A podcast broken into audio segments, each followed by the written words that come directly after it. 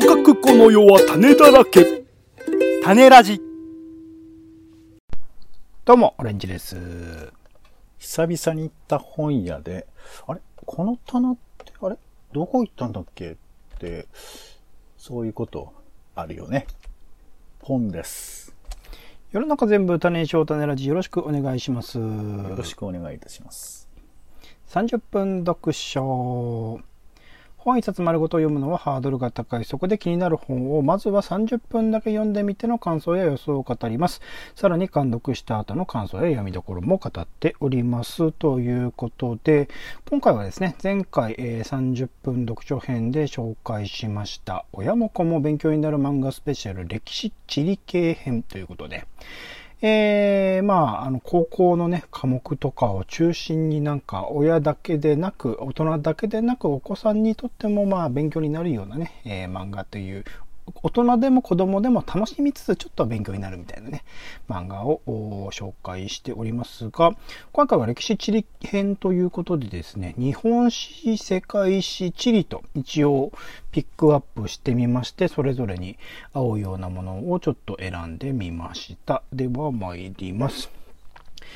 はい。ということで、日本史についてですが、大奥という作品ですね。えー最近、えーえー19巻、最終巻を迎えた作品でございます。簡単に説明読みます。男子の身を襲う謎の疫病が国中に流行り、えー男子の数が激減。男女の立場が逆転した世界に生まれた貧乏旗本の水野は、大奥へ奉公することを決意する。女性の将軍に仕える美男3000人が集められた女人禁制の場所、大奥で巻き起こる事件とはということで、えーまあ基本的には徳川家の話になっています。家光の時代から始まり、まあその後続いて家綱綱吉と、その、えー次のね、代にどんどんどんどんつながっていくような話になっていて、えー家光の時代に、まあ、父親であった家光が、まあ、赤面疱瘡という奇病にかかってしまい、亡くなってしまったことによって、その娘があ家光と名乗って、まあ、女性としての将軍になってというところから大きく物語はスタスタートしていくんですけれども、なんかそこの、えっ、と、継がれていくところがすごく面白い。まあ、史実としての家光が、例えば、あ鎖国をしていたりだとか、綱吉の時代に、生類あわ憐れみの例が発令されたりとか、そこら辺の歴史的事実として僕たちが認識していることの裏側には実はこういう物語があったんで、もちろん一応こう、なんですか、史実的なことも抑えつつ、で、あの、まあ、書かれていることは全ては現実ではないですから、まあ、これが女性の将軍に入れ替わったという、まあ、家庭のある種のパラレルワールド的な世界で語られるものではあるんですが、まあ、歴史的事実として僕たちが歴史の教科書のみたいなもので習ってきたものあの、起こったことの裏側には、こういう話があったんだよっていうことをすごく丁寧に書いているので、そこのドラマ性にも感動するし、いろいろなその多くというですね、男性だらけ、まあ女性の将軍に仕える男性だらけの場所だからこそ起こるいさかいとか、いろいろな戦力構想とか、単純にその、あの、女性ばかりのグループっていうものを男性ばかりに置き換えたところでなんか起きることは結構変わらなかったり、ま、もしくはその男性だからこそなんかより複雑なことになっているとかっていうこともあったりで、その、まあ、あの、設定としての面白さもありつつ、でもちゃんとこう、歴史的な事実から大きく外さないラインで作っていくのがすごく面白いものになっています。かつこれ結構他の漫画と比較しての秀でているところっていうのは、結構その一つの時期、例えば家光の時期とか、えー綱吉の時期とか、それぞれ描かれるのは多分1、2巻か2、3巻ぐらいまでなんですね。で、そこまでで一通りのその、えー時期を終えて、まあ、最後、あの、将軍が亡くなるところまで描かれている。で、その次の時になると、その前の時期に、あの、その将軍の下で働いてた人たちが、ちょっと出世してたりとか、年取ったりしてるんですね。そこの人間関係みたいなものが引き継がれていくのがすごく面白くって、例えば最初に出てくる、えっと、有事というですね、もともとお坊さんだった人が、ちょっとあの、家光側の、まあ、春日の局という、まあ、えっと、中枢、あの、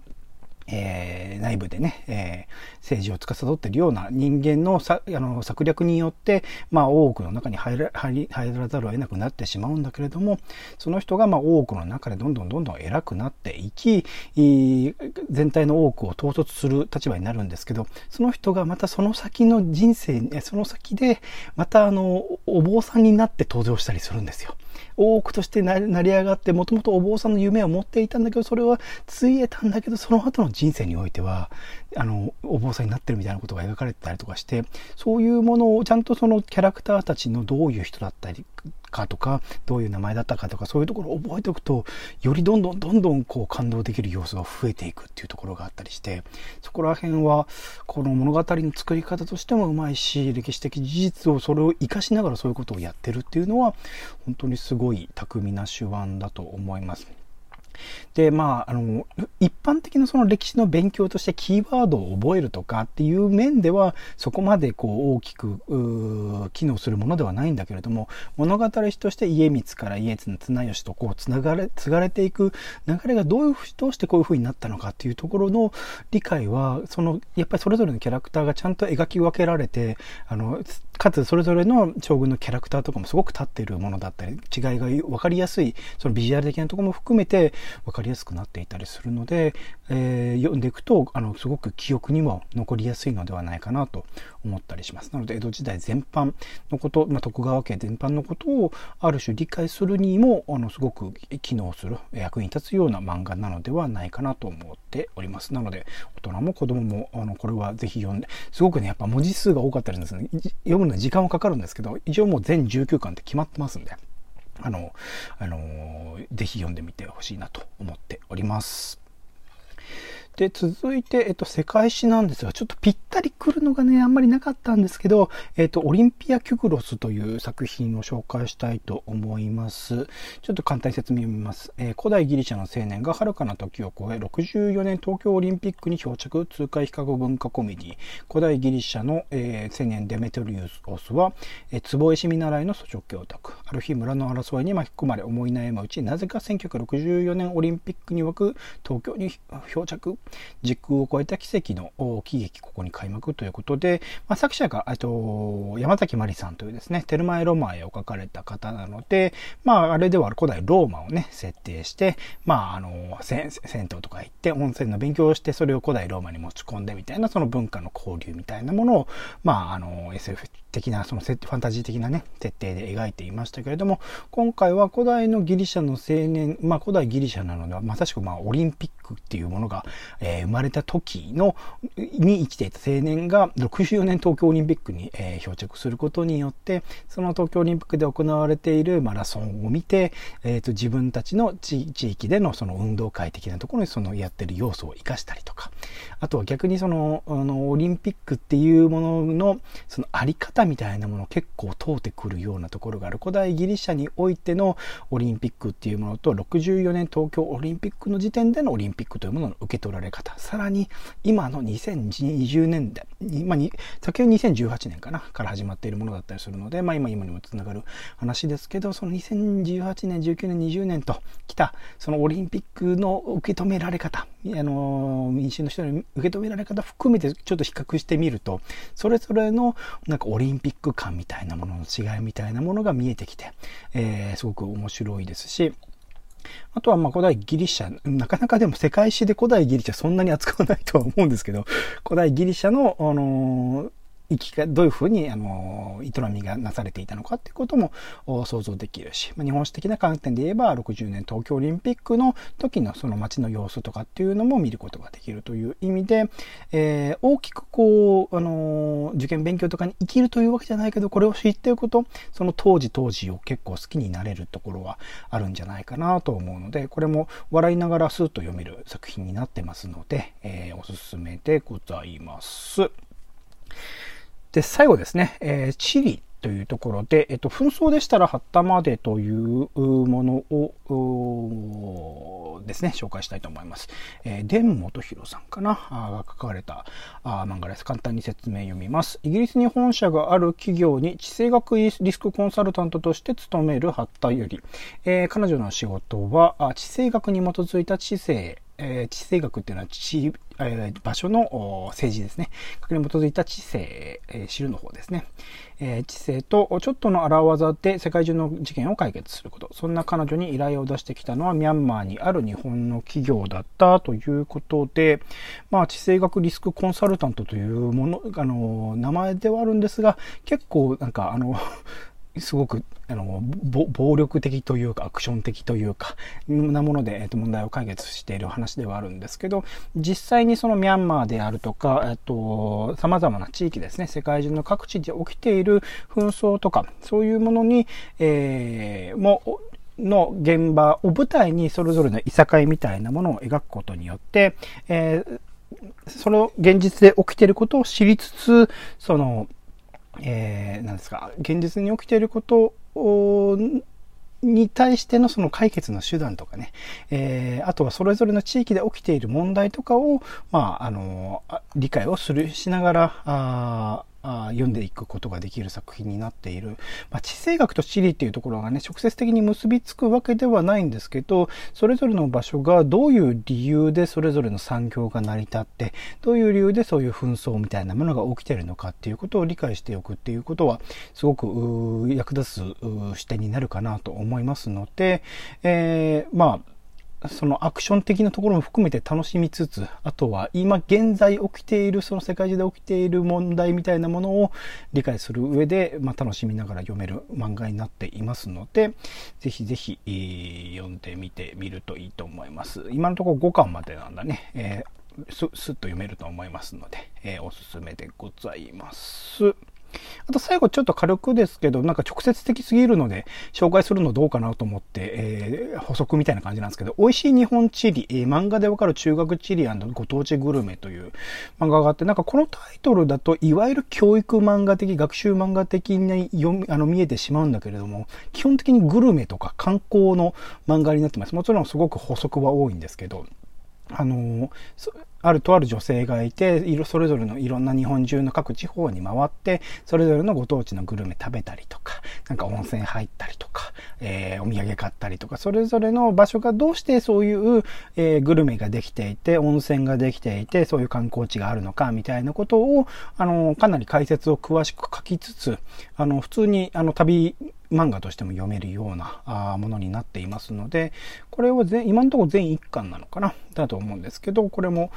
各地方のまさしく地理的なところ、日本国内の地理的なことを学ぶにはすごくぴったりな漫画になっていますので、えー、これもおすすめでございます。はい。ちょっと長くなっちゃいましたけど、ポンさん、なんか感想とかありますか？読み、これ読み読みたいなとかありますか？えっと、そうですね。あの、多く、漫画ですよね。うん、漫画多くは、はいはい、あの、最初の方は読みましたよ。おお、うん、すごいんですよ。本当回重ねるごとにびっくりしますよ、あれ。巻重ねるごとに。うん、なんか、あの、この手の話、種ラジは好きですけど、その、男女っていう風なものの権利だとか、うん、社会的にどう扱われているかっていうことの、うん、えー、まあ、課題性というか、まあ、まあ言うとさ、僕ら男性二人でね、シスジェンダー、はい、まあ、一性愛者の二人がやってると、ね、まあそう思ってやってるわけですけど、うん、その、なんというか、男性だけでやっていることの不安みたいなこととか、あと想像でしかそこ拡張できないところがあって、まあ、すごくなんか気になっちゃうところだと思うんですけど、だから立場逆転するっていうシミュレーションは、うん、なんていうか結構こう、十字架のように、あの、うんうん、考えることではあるわけじゃないですか。うんうんうん、ね、だって、口ではいろいろ言えるし、おかしいと思うことはあるけど、でも社会制度がこんだけ特に日本が改めてね、むちゃくちゃこの男女差別がこう、屈強な国じゃん。最近すごく思わない、ね、な、なんでこんなにっていうか。うん。本当にそうだと思います。うん、だから、実際数値としてもそうだっていうのは出てますからね。ねで、その、そこにこの多くっていう漫画が入っていくと、まあ、ことの本質は男性、女性だけではないのかもしれないけど、でもいろんなものが見えてくるという意味では、ちょっと、あの、今日、今回のくくりの歴史とか地理とかってことは全くちょっと別かもしれませんけど、やっぱこのシミュレーションっていうのは大事なことというか、すごく面白い実験だし、結構胸にザクザクくるのかななんてちょっと、僕全部読んでないんですけど、ちょっと冒頭読んだ記憶ではそんな風に思ったりしてますね。まさしくだと思います。うん。で、あとまあ、ね、他の世界史とか地理とかっていう風なのもありますけど、なんか古代ギリシャの剣は、うん。いつかちゃんと勉強しとかなくちゃいけない剣としては、絶対あるなと思うんだよね。うん、うん、うん、うん。あの、まあ、ギリシャ、古代ギリシャの剣もそうだし、あと、まあ、えーキリスト教というかさ、宗教の問題とか、ヨーロッパ文化だとか、そういうことを抑えておかないと、なんていうかこう、何？映画のなんていうかこう、いわゆるよく使われるような、えーこう、エピソードみたいなものが実はそこにルーツがあったりするとか、そのルーツの違いと日本の感覚との違いっていうことを、の溝を理解しないと、なんか誤解しちゃうこととかきっとあるのかななんて思ったりするから、そうなんですよね。う。ん、だから、あのーまあね、例えば今オリンピックって言われてますけど、うんそもそもオリンピックって何なのかってことを、なんかよくわからないっちゃわかんないじゃん。本当言うと。うん、うん、うん。ね、その、だって戦争の伝令か何かで走ってた、その、は、は走りが、あの、マラソンになったみたいな話だとかさ、あ、そうなんですよね。そうそうそう。ね、もともとこうなんかこう、殺し合いの代替構造で、まあスポーツなんかえっ、と、なんか、うん国が、国というか、その地域、戦った地域の片方がうん勝ったっていうことを多分はい伝えに行くっていうので42.195キロ走ったって話なんですよね。ああ、そうだよね。だから、なんかもしかしたら紐解くと、実はなんていうか違うイメージのものなのかなとか、もちろんね、うんその後いろんな形でこう、世界標準にしていく、あの、なんていうか、まあ、ある種のその、塗り固めみたいなのがあるわけだけど、でもルーツっていうのをちゃんと分かっておかないと、なんていうか、それはその結構ねじ曲げ的なこともあるのかなとか、うんね、日本にいると海外のことってすごくよくいい風に聞かされますけど、実際どうなんだみたいなこととか思うと、こういう漫画をこう、通して、でも、なんかこう、実際どうなんだろうが少し見えてくると、またね、あの、いろんな文化の見方が変わるのかななんてちょっと思ったりはしましたね。なんかまあ100%こう史実に沿ってるのかなって、まあもちろんしファンタジー性がある作品ではあるんで、うん古代ギリシャの方も史実に沿ってるのかなって疑問にちょっと思うところもあったりはするんですけど、うんまあまあ、あの、楽しむことはできる作品になってます、そこら辺は。まあ多分ね、脳内実験という意味では、でうんでもね、やっぱね、いろんなカルチャーありますけど、やっぱ漫画が一番その突飛なジャンプができる表現だと思うんだよね。そうですね。うん、それはそうだと思う。リアルっていうことをそこまで追求しなくても、リアリティで乗り越えられたり、あと漫画のそのね、コマの構成とかで結構うん飛び越えられるから、それは想像力と、その、実写っていうものの限界みたいなものを漫画は飛び越えてくれるから、だからそういう意味ではこう思想思考のこう実験みたいなことをするにも、漫画っていうのは僕は結構有効かなと思うから、そういう意味では面白い、えー媒体というか、勉強するっていうかその、し、思考性みたいなものを学ぶにおいても、こういううんものっていい、漫画で勉強するっていいかななんてちょっと改めて思ったり しました。はい。すごいこと言ってんね。はい。ちなみにまあ、これ、まあ多くについては実写化されていたりとかするし、うんうんオリンピアクグロスも多分映画化とかするとは思います。いつか。また阿部寛なのかな？違う？もっと若い人なのかな？わかんないけど。そういう風に読み取れる漫画ではあるのね。うん。なるほど。まあまあまあまあ。だからそういう時に映像の、まあうんなんていうか限界なのか、それとも展開なのかが見れるよね。この漫画をどのレベルで実写化できるのかで、やっぱこう、うんそういうさ、なんとか委員会のレベルが分かっちゃうみたいなところがね、あるかもしいや、れない、ね。多くあれをちゃんと映像化するのすげえ大変だったのか、多分うまくいってねえんだろうなと、評判を見る限り思う。いやいや、まあ見てから入ってあげましょう。原原作をぜひぜひ読んでほしいなと思います。はい。はい。では、えー、30分読書ですね。えっ、と、今回、じ次回、えー今回は、えっ、と、親も子も勉強になる漫画スペシャル歴史総合編ということで、歴史総合って知ってます？ポンさん。あ、歴史総合っていう科目があるってことですか？できるんですよ、今度。えなんか、近現代史っていう、えうん。まあ、いわゆる戦、えっ、と、第二次世界大戦以降ぐらいの話なのかな。を主に扱う近現代史を扱う科目っていうのが新設されるらしくて、本来まあだからそこら辺が昔から実は歴史を学ぶにおいてはすごく大事だよねってことはずっと言われていて、そこら辺が反映された結果らしいんですが、うん。まあ、僕たちなりに言うと、まあ、近現代史ですね。あの、歴史の中で最後の方に追いやられてあまり時間がかけられないやつ。そこら辺の、あの、扱っている、漫画をいくつかピックアップして紹介していきたいと思ってるんですけど、はい今回は、えっ、と、30分読書では、ペリリュー楽園のゲルニカという作品を紹介します。えー昭和19年夏、えー太平洋戦争末期のペリリュー島に漫画家志望の兵士タマラがいた。そこはサンゴ礁の海に囲まれ、美しい森に囲込まれた楽園、そして日米合わせて5万人の兵士が殺し合う狂気の戦場ということで、戦争の、まあ、あの、太平洋戦争の末期の話ではあるんですが、過酷な戦場の話をすごくドキュメンタリックに描いている作品で、まあ、確かまあ近現代史含めて、まあ、戦争の傷跡っていうところを戦争を残したものっていうものを、まあ、学んでいく時期になると思います。そこのもの、ある種きっかけですかね。最初の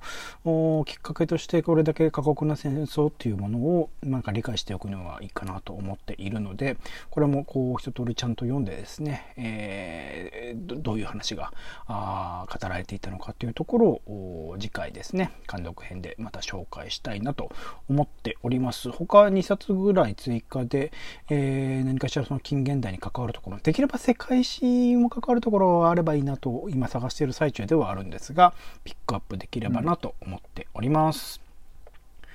はい。ほい。では、ポンさん3分読書お願いします。はい。えー今回はですね、大百科好き、どこにいる？ということでですね。大百科好き。いや、これどうですか？皆さんの経文社っつったらご存知かな？わかんねえっすなんかね、ウルトラヒーロー大百科とか、ああ、それ経文書かな怪獣怪人大百科とか、へえーなんかこう、ロボット、アンドロイド大図鑑とかね、なんかそういう、えーまあ僕が親しみがあったのは、当時の子供カルチャーみたいなものの、えーまあ図鑑っていうんですかね。えーだからその、ウルトラマン、ウルトラシリーズの、えー登場怪獣が全話解説されてるみたいな、もうそれがうわーっともう、ちっちゃい字でいっぱい集集まってるような、そういう図鑑みたいなものがあって、うんうん。で、それがね、もうね、当時は、まあ、80年代ぐらいなんですかね、毎年出てたりするわけ。だから、毎年似たような感じで、ろ86年度版とかさ、なんかこう、ちょっと後ろの方でウルトラ怪獣が刷新されたみたいなものとか、もうとにかく子供が多くて、バンバンそういうの買うから、そういう図鑑シリーズみたいなのがいっぱい出てたんですけど、うんうん。スーパーカー大百科とかあったかね。スースパーカーだけでーパーが、スーパーカーってそもそも何なんだって話ですけどスね。ーパーカーって何なんだろうね。あの、ポルシェみたいなやつですよ。カウンタックとか。そう。わかりますわかりますそそういう、まあ、なんていうかな。えー大人向けっていうか子供向けで、そういうなんかこう、面白いものをギュッと集めて、で、それを見て、怪獣リアルタイムでウルトラマンとか見てないんだけど、ウルトラマンの怪獣を覚えちゃうとか。うんうん。そういうね、なんていうかね、なんか無駄に熱い、えー無駄に情報を入れる時代があったんですよ。うんうんうんだから、それで反復して、ウルトラマンとか仮面ライダーとかを、なんか知ってる人とかも意外と多いんじゃないかなと思うんですけど、僕の世代だとそういうのが結構熱くて、で、最近はほら、あの、そういうアニメそのものとか特撮ものそのものがあんまりやられてないから、まあ古いものって感覚はあると思うんですけど、うんうん。まあ、僕僕はなんかそれがちょっとまだ肌感として、それを読んでた人間なので、なんかこう、ないことの寂しさとか、だとかをそれで代替するみたいなことがあるんですが、で、当然、あの、うちにもね、あの、怪獣怪人大、だ怪獣、全怪獣怪人っていう経文社が出した、あの、分厚い本が上下感あったりするんですけど、まあ、それはそれとして、で、なんか最近、ちょっと本、古本屋に行って、なんかねえかなと思って、買ったのが、えー日本特撮幻想映画全集っていう本で、これも経文社が出出したげ本なんです幻想？えー特撮幻想映画の全集。うことで、まあ、くくりが、まあ、怪獣映画っていうだけじゃなくて、例えば恐怖映画とか、えーあと幻想と言われてるくくりでは、例えば転校生、時をかける少女、里見八犬伝とかね。その手の。あとあの、竹取物語っていうのが、沢口靖子主演で映画撮られたの知ってます、え？知らねえよな。これ最後ね、宇宙船団がやってくるんですよ。まあいいんですけど、まあとにかく、ね、それでもあれじゃないですか、かぐや姫の物語と同じような話じゃないですか？いやだから、か、か、か、かぐや姫だから竹取物語ですよ。そうだけど宇宙船団っていうからなんか同じような感じだなと思って。いやいや、だから、あの竹取物語を、その大スペクタクルで描いたっていうことですよ。はあ、はあ、はあ、はまあまあ、あの、それを見ろって言ってんじゃないけど、もうそういうのを、の知識がいっぱい溜まることが楽しいみたいな。うん、うん、うん。なんかそんな本が、あの、フラン出てて、これね、高いんです。3250円もその定価。まあ、百科だからね、写真も入ってるだろうしねそうそう。そう。これを、えー1000円で手に入れることができまして。あらあら。はい。だからちょっとね、あの、この、ポッドキャスト聞いてる人で、こう、大百科好きがね、どれぐらいいるのか、あの、絶滅寸前だと思いますけど、この経緯文書も実はもうなくなってるんだよね、実は。ええー、そうなんだ。そうなんですよ社なので、あの、まあ、でも、続刊が出てて、これね、1990、えーっと、6年版なのかな？これが一番最後なんですよ。なんですけど、もう、そこから、あの、20年ぐらい経っているじゃないですか。20、十はいはい数年。でね、2000年版みたいなのがね、えー朝日ソロラマかなんかで出てるんですよ。うーん。だから僕はぜひね、あの、2021年度版をどこかから出していただきたいというふうに 思っているわけですけど、まあ、そんな動きがね、ありましたらぜひ皆さん情報を寄せていただきたいなということで、えー日本特撮幻想映画全集を見て、ちょっと燃えたぎった話をさせていただきました。はい。さあ、えー、それでは、30秒読書でございます。うん。はい、しますえーマラソンのごとく、だらだらだらだら、えーちょっとずつ読んで喋ってを続けております。えーいつもね、独学大全、絶対に学ぶことを諦めたくない人のための55の技法ということで、55の技法の、えーまだ、7技法目ということでですね、全然すねえな。自分がわかんのかはい。で今回は、えーもう30秒なんでね、パッといきましょう。えっ、と、インキュベーションね。えーじ時間には濃淡があって、何も使えない時間もあるっていうふうに言うけれど、でも何も使えない時間もインキュベーションに使えるって話がありました。インキュベーションって何なんだよと。インキュベーションってよくビジネス用語で新しいビジネスを育てるみたいになんか聞く人いると思うんですけど、もともとはインキュベートなんか孵化させるとかそういう言葉らしいのね。うーん。で、ポワンカレっていう学者さんが、この言葉を、えーなんかまあ集中してやってたことから離れて休憩したり別の作業をしたりすることで、逆に意識的に集中的に問題に取り組み、あーごめん、えー集えー離れて休憩したり別の作業をすることで、うん。あの、元の課題に対して新しい解決方法が生まれるみたいな、そういう問題解決の方法をインキュベーションでポワンカレは言ったんだけど、うん。だから忙しい時間を、この、えー、なんていうかな、孵化させる時間直接やらない、ちょっと、あの、他ごとするための時間として当てるのはどうかっていうふうな考え方が、このインキュベーションっていうことみたいなんですよ。なるほどって思いました。もうごめんね。あの30秒なんでね。もうね、これすでに1分以上喋ってますが。はい。だからちょっとね。インキュベーションをね、あの、孵化させるって言葉知れただけでもだいぶ学びだと思うので。あありがとう。まあね、えー国語辞典を読めばわかるっていうことですけどもね。はい、えー、では最後に行きましょう。読書ニュースです。はいはい、えー、本にまつわるニュースをいくつかということで、一つ目、えー新宿紀ノ国屋、東京新宿紀ノ国屋の地下のビルの名店街の9店うん。が閉店するということだそうですらしいですよ。ね7月ぐらいなんですけどね。えー、で、まあ、ね、た人はってことですけど、まあ、この1年ぐらいなかなかその紀ノ国屋なんかね、まあ、比較的混みがちな本屋さんですから、行ってない人も多いかもしれ、多いと思いますけど、で多分4も僕はつぐらい行ったことあるな、僕は。4つ？あ、このお店の中でね。はい。ちょっとバーッと行きましょうかね。サラサラカレーのモンスナック、ファーストフードのファーストキッチン。これ皆さんご存知。パスタ専門店、ジンジン、うどん専門店の、これ水泉って読むのかな？水に、えー山ですね。水産か。はい。で、えー下町焼きそばの銀ちゃん。それからスパゲティのドナ、とんかつの和光、えーラーメン専門店の油そばですね、ブブカ、そして勝浦化粧品という、まあ、9つだそうですが、最近できたカレー屋はそのまま残るんですよね、確かね。あ、サラサラカレーのモンスナック？じゃない、モンスナックじゃなくて、グローブっていう店かな。ああ、なるほどね。はいはい。これは、多分閉店する9店なんだと思いますけどね。うん、まあふ古いから。僕、モンスナックと、うんファーストキッチンも使ったことあるし、うんうどんのところ推薦かな？も行ったことあるし、ブブカも行ってて、グローブも行ってますね。うん。あの、新宿の紀ノ国屋の正面の、えっ、と、右側にこう、地下鉄に入る地下通路みたいなのがありまして、そこ入っていくと、えー、まあなんていうか、ちょっとね、懐かしい感じの商店街風な地下道があって、そこに、まあちょっと懐かしい感じのお店が並んでいるというところで、うん。結構あの辺はね、まあ本当学生とかもたむろしたりしますから、なんかこう青春の1ページ的なブムードもあったりするんじゃないの？人によっては。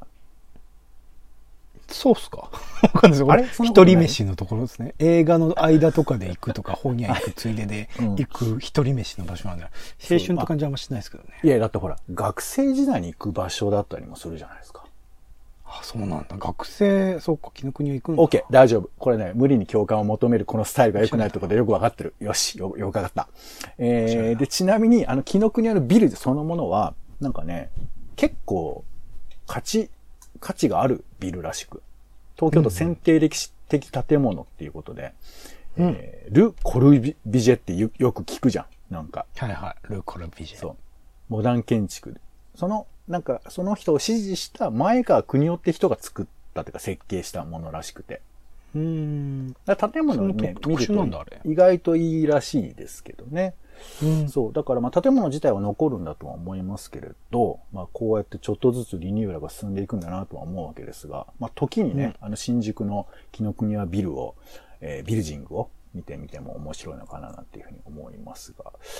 うんはい。まあね、飯と本、なんかセットになってることも多いんじゃないかなと思います。そして、えー、あとはですね、腹ペコ青虫の作者、エリック・カールさんが亡くなったということで、うんえー、思い出ありますか？この絵本。読んでるんですけどね、ちゃんと覚えてないなうん。まあでもね、なんか、絵本って、お世話になったこと忘れてるよね。本当にね。うん。うん、読み聞かせとかね、本当に、まあこれはほん、あの、絵柄がね、とても良くて、えーうんうんあの絵を見ることで子供が不思議な気持ちになるんだろうなって想像しか追いつかないわけですけど、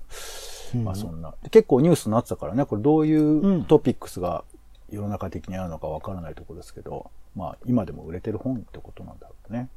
まあ、はいお子さん向けの本はね、すごくいろんな形で数多くの人にね、認知されますよね、やっぱりね。ね。はい。ということで、えー、読書ニュースでございました。はい、ありがとうございます。30分読書以上でございます。今回は監督編として親も子も勉強になる漫画スペシャル歴史地理編ということで、えー、あれ、1個なくした。多く、えーオリンピア・キュクロス、紛争でしたらハッタマレ、そして美味しい日本地理、そして30分読書編、歴史総合編としてペリリュー楽園のゲルニカ。さらに3分読書でポンさんからあ日本特撮幻想映画全集を紹介してもらいました。お相手はオレンジと、紀ノ国屋に行って、えーもう一回カレー食べたいな。えーポンさん今度行きませんかって、お姉さん誘ってくださいよ。ポンでした。種ラジ、また。